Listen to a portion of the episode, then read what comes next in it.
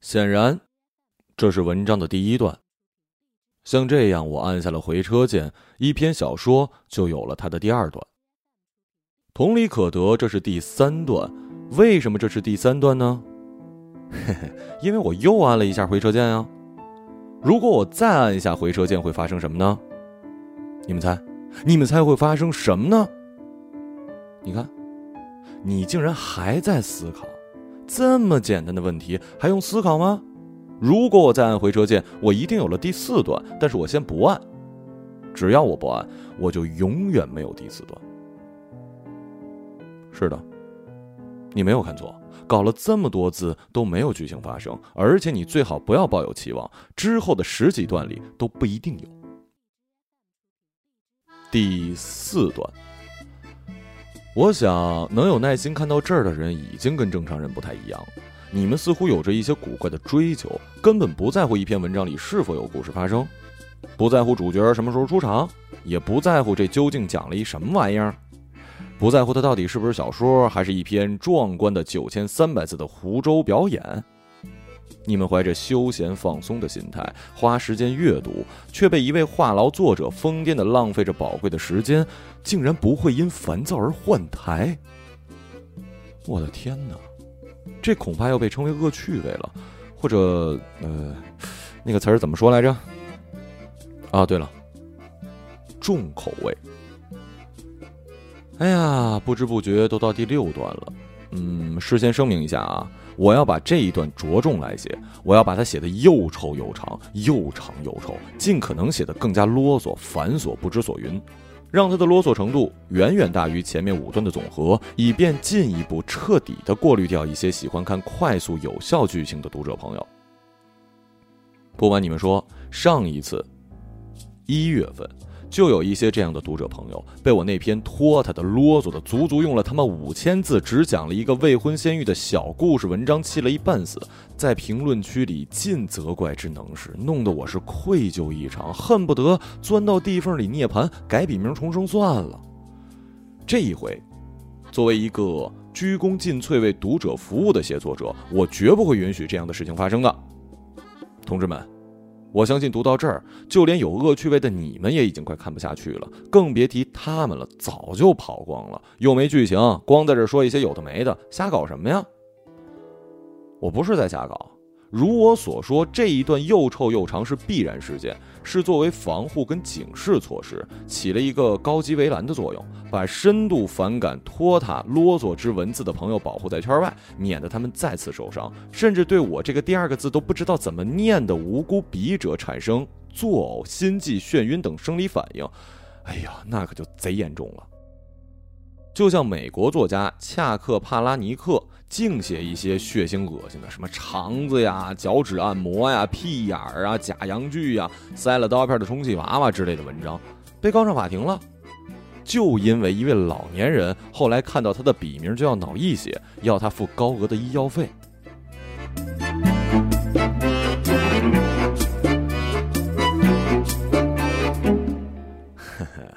好啦，喜欢紧锣密鼓的剧情的各位不要读下去了，因为后面的7000多字跟这里一样都很啰嗦很拖沓。因为我现在在飞机上，打开笔记本电脑不超过10分钟，压根儿就没想好写什么。这才是最恐怖的，后面几十段就算有剧情也是我的即兴发挥，你甚至都不要怀着侥幸心理，否则又得生气。你看，我什么都没写，这又1000多字了，真厉害。所以我非常不理解说高中800字作文字数难凑的那些同学。什么？你把上一段读了3-4行，听我要故意拖沓就跳到这一段来看了？哎呦喂，你这聪明的不得了啊！但我毕竟是写字儿为生的，先你一步想到了这儿，你不要生气嘛。也不要再往下跳着读了，因为你再跳就彻底看不懂了，看不懂了还得绕回去，麻烦。我郑重声明，看到这儿都不撒手的那些快速有效的朋友，如果你还要读下去，那可就属于屡劝不悔了。为了让你们对我避之若美，我已经尽力了。不好意思，深度恶趣味的朋友们，你们先等一等，我还要再拖一会儿。既然过滤，就要过滤的彻底，没毛病。快速有效的朋友们，你们如果再继续往下读，那相当于什么呢？就相当于我挖了一大火坑，旁边设置了7、8道防护栏，上边写着勿跳火坑，而您竟然还学着刘翔的姿势来110米跨栏，一路读到这儿，那我就彻底没办法了。有言在先，这回你要是被我的啰嗦之火给烧到了，可不怨我。您要是读到这儿还不撒手，读完了还要念我的话，可以说是不是人了吧？没错，我在飞机上，经济舱座位19A 靠窗，机舱里的乘客很稀疏，机器们嗡嗡作响，弄得我胸口难受。银川到上海全程2.5个小时，空乘都是美人，美得让人想起了埃斯梅拉达。他们走来走去的，但是空餐却味同嚼蜡，让人想起了钟楼顶部卡西莫多的晚餐。我很无聊。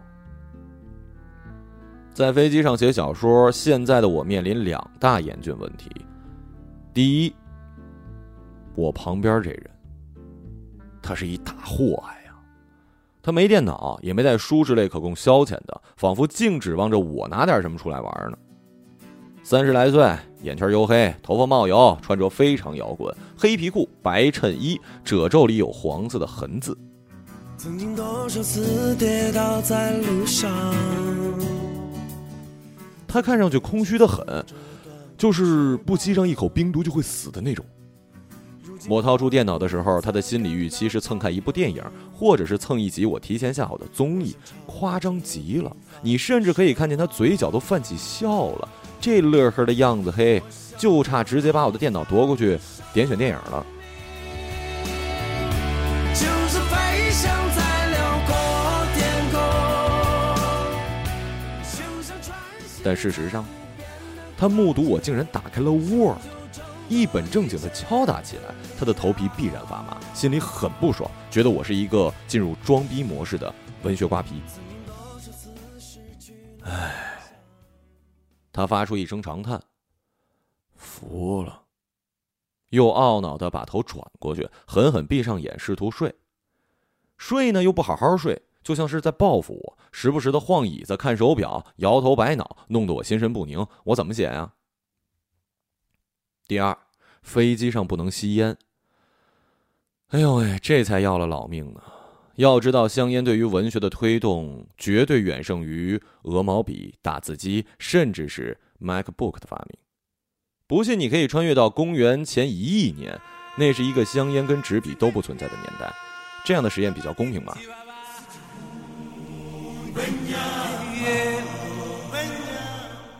你找到一位原始的文学艺术家，就是那种用绿叶子挡住大阳具，在石壁上用象形文字刻下他戴绿帽子次数的彪形大汉。我们用一托盘，左边放着稿纸、笔以及一部全新的 MacBook， 右边放着一包兰州牌过滤嘴香烟。我们给绿帽子文学家3天的时间，让他尽情使用以上产品，且必须在3天之后选择一样，结果会是什么样呢？想都不要想了。3天之后，我们到洞穴门口回访文学艺术家，只见他正哭泣着、发狂着，从石缝里抠出零星散落下来的烟草，用稿纸充当烟卷，把烟草卷起来。MacBook 是亮着的，上面显示着卷烟方法的搜索结果。他沾着唾沫完成卷烟的最后工序，兴奋地抽上一口，沉思许久，走向岩壁继续写作，期间踩碎了横在路上的鹅毛笔。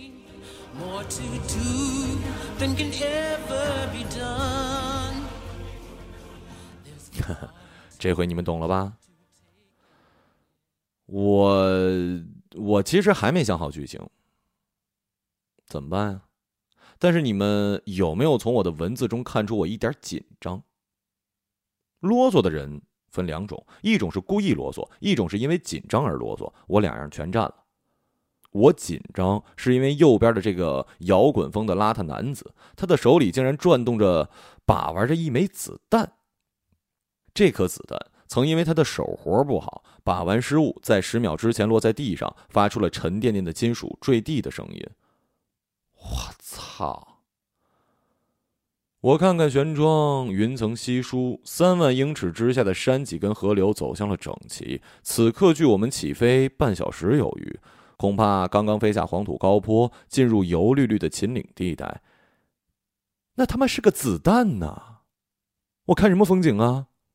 我又用余光看到他手上的子弹，黄铜的光泽很油亮，上面带有南孚聚能环一样的暗紫色圆环，还刻着铭文 QS。Z92 QSZ 邱淑贞呐，爱情纪念子弹，起诉状，潜水者，情杀账。 QSZ 是什么玩意儿啊？空中没信号，我点开电脑中的词典软件，输入大写的3个字母 QSZ， 短暂的加载之后，下面的一些字赫然的显示出来。QSZ 中国枪械词系 ，Q 枪械 ，B 步枪 ，Z 机枪 ，U 狙击步枪 ，L 榴弹枪 ，S 手枪 ，Z 自动 ，BZ 半自动。那么92是1992年的年份。如果他手上这颗子弹是真的，那么就是一颗国产92式全自动手枪专属配弹。现在我的汗水已经滴在键盘，我已经不敢往右边看了。他说话了，他现在正在对我说话，我的手停不下来，我只能假装不理他。你能不能写点有意义的呀？你不知道这是什么子弹，你问我不就行了？还他妈查半天字典，整得有条有理，有理有条的。你怎么就把子弹拿上来的？安检这么松，你见过安检员拿着扫描器对着你的嘴扫的吗？你塞嘴里了，不然呢？我塞屁眼里啊，那最蠢了。金属探测器普遍是2道关，脖子响了，象征性的拿项链出来看看；肚子响了，象征性的撩开衣服看皮带。其他的谁他妈管你啊？此去之后一片宁静。现在我对中国航空的安检满怀愤慨。说实话，有紧的全身摸，也有松的瞎护。安全检查这么一个防微杜渐的工作，竟然被他们搞得紧松有致，就像澳洲雪花牛肉一样。有一次我过了安检，到吸烟室把烟盒子拿出来，他妈里面竟然躺着一打火机呢！把打火机塞到烟盒里，这种事儿一看就是我弟干的。我就这样成功的带火种过了安检，犯了刑法都没地儿说理去。安检员也是，我曾亲眼目睹一男一女2个安检员一气隔得老远，在人身前身后飞速的甩了一遍，就让其过了。其动作跟农村里跳大神的施法者别无二致，像一个师傅教的，颇有空间魔幻感。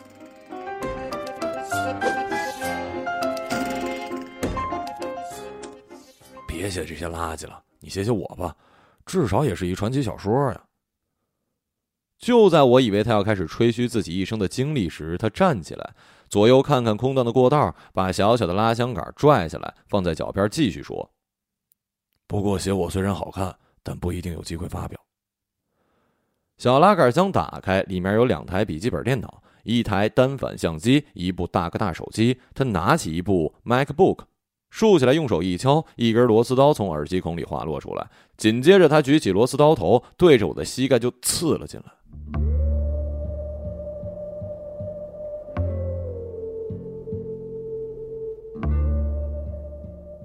突如其来的尖锐刺感没有太大的痛感，反而感到一丝冰凉跟痒。我的软骨至少已经穿透了3层，血液在他拔刀的时候准时的奔射出来。他笑着看着我，又用刀口蘸了蘸喷涌放满的血，涂在我的嘴唇，比划了一个虚的手势。嘘，继续写吧，小孩，手不要停止打字，只要你一停，腿上就多一个孔。他盯着我冒血的膝盖，弯腰下来，狠狠地吸了下去。真他妈难喝！你昨天吃的是羊肉啊，膻死了！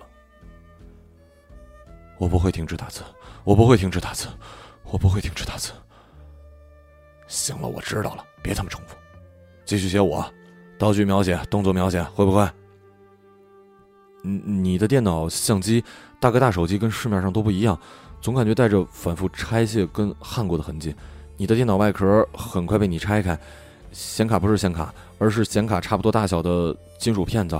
现在你又看向我的屏幕，把人称控制好，怎么他妈写成你了？就按第三人称写，他，第三人称比较帅。他看着我，微笑了一下，把金属片子掰成两半，放在旁边备用。那清脆的声响就像掰碎了一块玻璃。主板也不是主板，而是被螺丝固定在基板上的一块切割好的金属。他照旧取下来掰开，和单反相机里拆下来的各种改造过的小零件重新组合。如果我没看错的话，现在他手里握着显然是一个手枪弹夹。显然他把一把手枪拆卸的七零八落，然后按模样跟尺寸轻微焊接在了各种电器里。这样一来，当这些电器经过扫描仪的时候，只有神才能看出其中的奥秘。他嘴里细碎地嘟囔着一系列文字：顶头啊，附近簧，击锤，压杆，罩门，回黄针，卡榫，护圈，脚链，这个弹膛栓。哎，这他妈是什么来着？我的手不能停下来，我不敢停，我只能忠实记录他的每一个发音。过到右边，一对情侣跟一个老太太并肩睡得很香，估计过一会儿飞机炸了，他才会揉着鼻子醒来问发生了什么。我可以按按钮呼叫空姐，我可以大喊，但我为什么不喊？我为什么不请求救援？我不知道，我怕他的螺丝刀刺进我的心脏。他自顾自地拆零件，一边拆一边还笑，好像从中发现了什么乐趣。哎呀，这他妈是什么来着？我想不起来了。他皱着眉，竟然开始拆卸大哥大。我终于知道为什么2017年还有人用大哥大了，因为大哥大笨，拆卸所得的零件比较多。啊，我想起来了，这叫机针定位片。旅行箱现在面目全非，所有电子设备被拆得七零八落，唯独有关机械的那部分逐渐趋于明朗。在松紧带后面勒放整齐，这一排金属零件就像处女座的作品。他撞了撞我的肩，别他妈写了，来，给个计时。他闭上眼睛，一阵深呼吸，手上飞速地抓起零件开始拼装，这期间还有嘴里重新吐出的那枚子弹。然后我听到一个声音，子弹上膛，清脆无比，机械精准的对齐的咔嚓声。他的面容在这个声音里变得扭曲，像是经历了盛大的精神高潮一样。这个词不错啊，形容得好，精神高潮，没错。我现在非常尴尬，我不知道是不是应该继续写下去。当然写了，这才正式开始呢。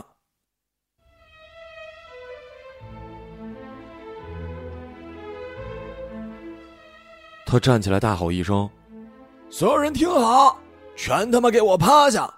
打地鼠玩过没有？谁露出来就爆谁的头！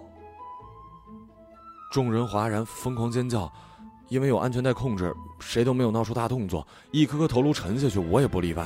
我现在必须爬起来打字，我不能停止我的描写。小兄弟，你不用趴着，你趴着怎么写啊？起来！我爬起来，空中撩开了粉色帘子，报警器轰然响起，犯罪分子用枪指着面色惨白的空乘：趴地上，快点！操你妈，看什么看？趴下！他朝空姐移动。起来，站起来，站起来，站起来，抱着头站起来。空姐现在全哭了，他们站起来，用手抱着头。安全员呢？安全员出来，我数3秒啊！安全员，你要不出来，这个空姐就被我他妈爆头了。你出不出来？5、4。他把手枪抵在空姐的头上。我告诉你，安全员，你不要想着拿什么1等功2等功跟我玩什么英勇擒敌，你他妈电视看多了吧？我只要感觉不对，我至少要把我的食指按下带走这女的。3、2。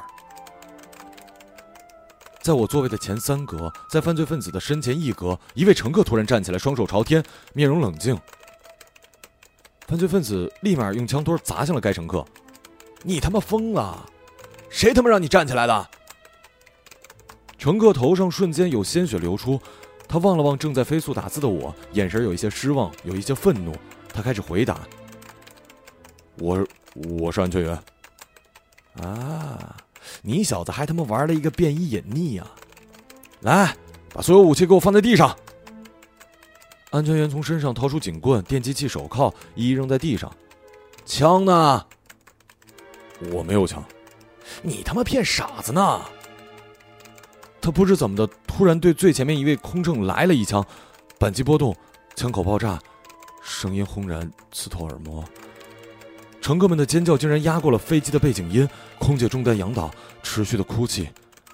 动！我他妈让你动了吗？我让你动了吗？美人，来，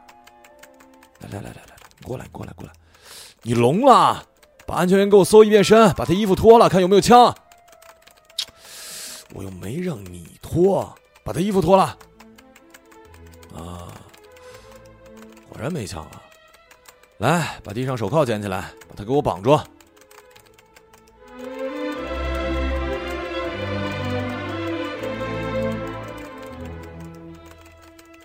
在他的指挥下，飞机上所有工作人员一个绑一个，一个绑另一个，只剩下一位绳艺极佳的空姐握着男乘客的皮带不知所措。犯罪分子夺过皮带，紧紧地绑住空姐的手。你去把机长跟副机长给我叫过来。机长跟副机长很快也被绑起来，背靠背地坐在一起。由此可见，人类对枪口的恐惧几乎超越了对死亡的恐惧，因为死亡仅仅是死亡，枪口意味着面目全非式的包庇。是定速巡航是吧？他扒着窗户握着枪看看我，我是这飞机上唯一知道他只有1颗子弹的人，也是目前飞机上失血最严重的。我感到昏迷。定速巡航，都不要动啊！我出来以后，但凡谁变了位置，我他妈就爆他头，懂吗？接下来，他用枪托狠狠地砸了安全员头部10几下。那个似乎服役不久的男人在一顿暴打之后倒在地上，犯罪分子又走向我，砸向了我。你这儿别有猫腻儿啊！他朝驾驶室的方向走，10几秒过去，他踩着机长的腿出来，手里握着一枚对讲机。你不要多说一句，现在我跟你说。对讲机里发出了电流质感的磁性声音。安志华旅客，请你冷静一下，不要危及其他乘客的安全。我现在就帮你转你想要联系的人。妈的，你他妈再多说一句试试，危不危及你说了算。你他妈的新来的吧？快给我找！安志华旅客，收到请回答。安志华旅客，收到请回答。安志华走到机长旁边，把枪塞到他的嘴里。按哪个键来着？机长一番操作，他仿佛学会了，点了点头，站起来按下了某个键。你他妈新来的吧？赶紧给我转机！操！谁有打火机来着？站起来！有打火机的现在立马给我站起来！3个旅客不约而同的站起来。安志华选择了一枚绿色打火机，点了一根烟，一边嘟囔：“什么玩意儿，安姐？安姐什么玩意儿啊？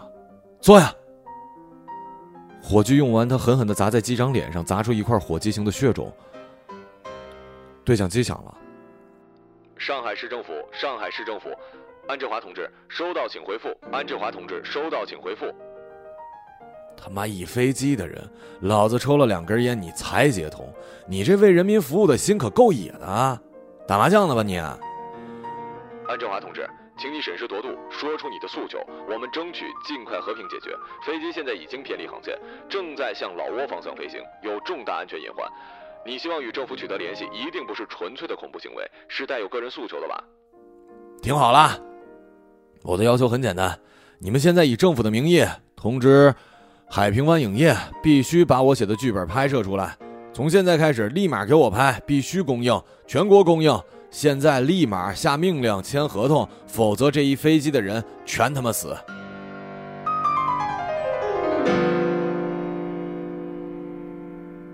机舱里又是一阵哀嚎。男莫女泪这个词最好的体现，原来就是劫机的时候啊。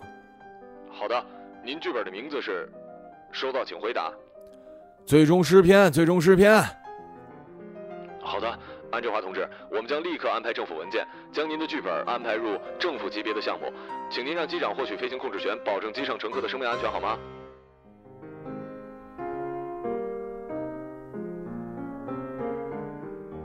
行。安振华同志，安振华同志，请你把对讲机交给机长，让我们与他取得联系，好吗？安振华同志。安振华同志原地叹了口气，松开手，对讲机应声坠地，被他狠狠地踩了数十脚，直到那个黑色的机器碎烂一地。他又点起了一根烟，在走廊里提着枪踱步。现在飞机里众人哭泣的声音此起彼伏，安振华观望他们，竟然表示出了一丝惋惜，估计是被敲键盘的声音给吸引，他开始朝我走来，坐在我身边，看着我屏幕。哟，写了这么多，6000字了吧？小兄弟啊，你说这回应该能拍了吧？我现在感觉很冷，我失血过多，恐怕立刻就要死了。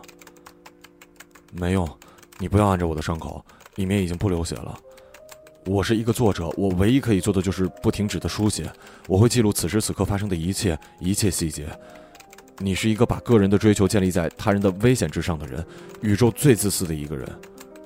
没错，现在我不想跟你多说一句话，你这个杂种。你现在到他妈来事儿了！我装腔用了整整20分钟，你没劝，不但没有劝，还他妈的从文学角度进行描写，让大家评评看，试图犯罪的人是人渣还是纵容犯罪的人更可耻啊！我从一开始起飞就开始把玩子弹，你全程没按450，你现在骨头变硬了，怎么着？后悔了呀？没用了，我们都得死，你知道吗？你不要怕死，如果你现在怕死，我把对讲机交给机长，你猜会发生什么？你顶多多坐几年牢，你知道吗？你只有1发子弹打中了空姐的腿，她的腿流血不多，说明没有击中动脉血管。你顶多判1个重伤加扰乱公共秩序，可能判10年左右，总比死了好。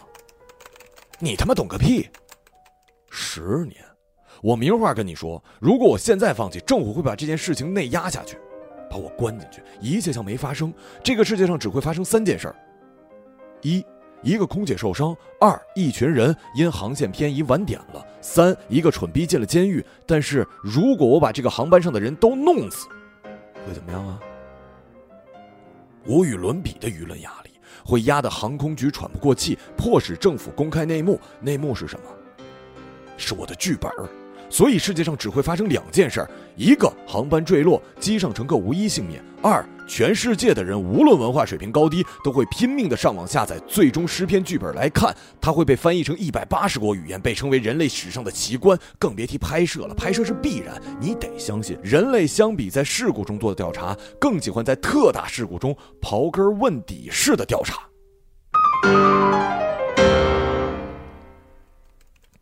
在3万英尺的高空，在云层顶端，跟一个疯子探讨电影的剧本，是一个极其愚蠢的行为。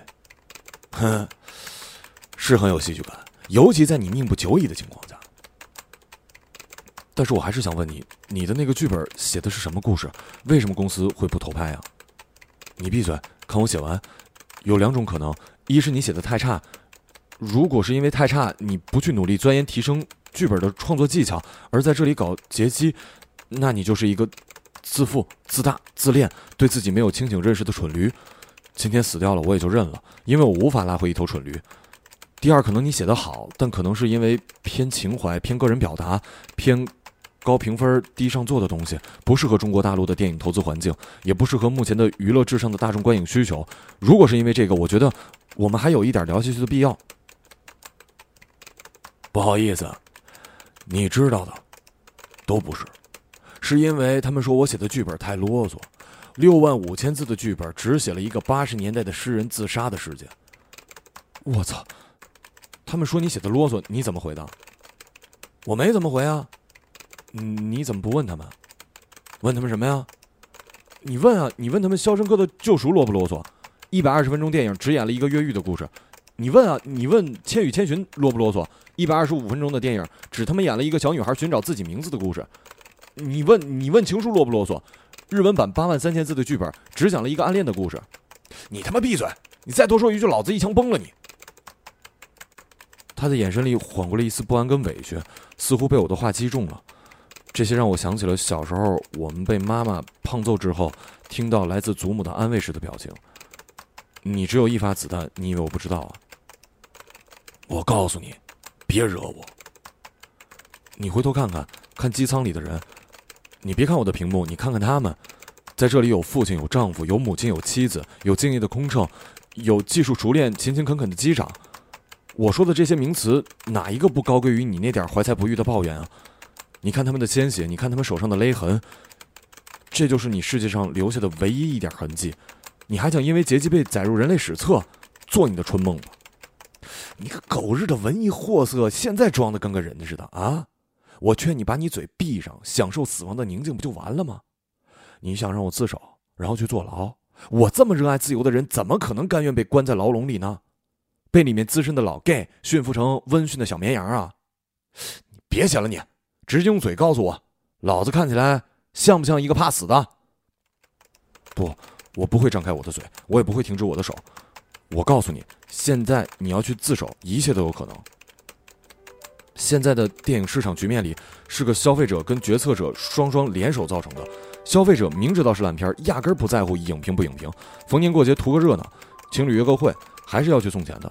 他们送钱，做烂片的公司就倒闭不了，倒闭不了就继续做烂片，然后观众们还要骂别人制作团队圈钱的货色。他们亲手养大的造儿子，骂他们干什么呀？还有决策者封闭了我们的市场，问渠哪得清如雪？你封闭了，不敢让外面的好东西进来，就要面临一池子污水的危险。每年还有几个月美其名曰国产保护月，这几个月绝对不会有进口的大片，以保证国产票房，比如春节档，比如11、5、1，这简直是恬不知耻，臭不要脸。如果你的剧本够好而不能被拍摄，一定不是你的错误，完全是市场畸形所造成的。别写了，别写了，我他妈让你别写了！他现在潸然泪下，颤抖着他的嘴唇，捏紧了他的手枪跟左手的螺丝刀。这螺丝刀向我的手臂刺过来，扎进来，却依然不能终止我的写作。你扎吧，没用的，我鲜红的血热得惊人。他们又开始喷涌。你扎吧，没用的，只要我的血没有让键盘短路，我就会一直写。他停止了暴行，在我身上开了花，血肉的腥味塞满了我的鼻孔。安之环，你自首吧，关上个10年20年的，那时候市场可能良好了，你的剧本可能如鱼得水，那时候你再进行创作也不迟啊。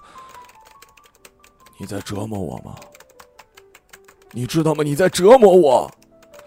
自首吧，没有更好的选择。你把手拿开，你现在用枪指着我的头有什么用啊？你只有一发子弹呢。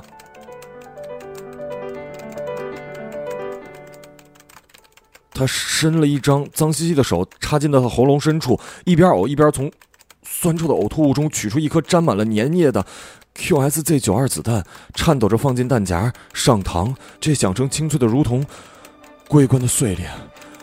他用枪指着我的额头，对我温柔的微笑。很快他站起来走了几步，打开一扇遮光板，看了看云南上空松软雪白的云层，挺直胸膛的时候，阳光照射在他的身上。他调转枪口，对着自己的鼻梁，那食指在刺眼的光线中扣动了扳机。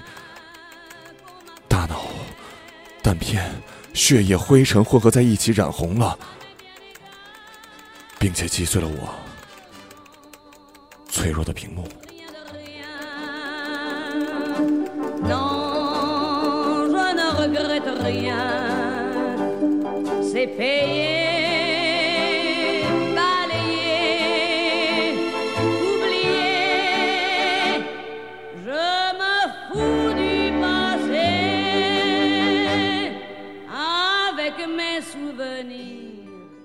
一个朗读者，马晓成。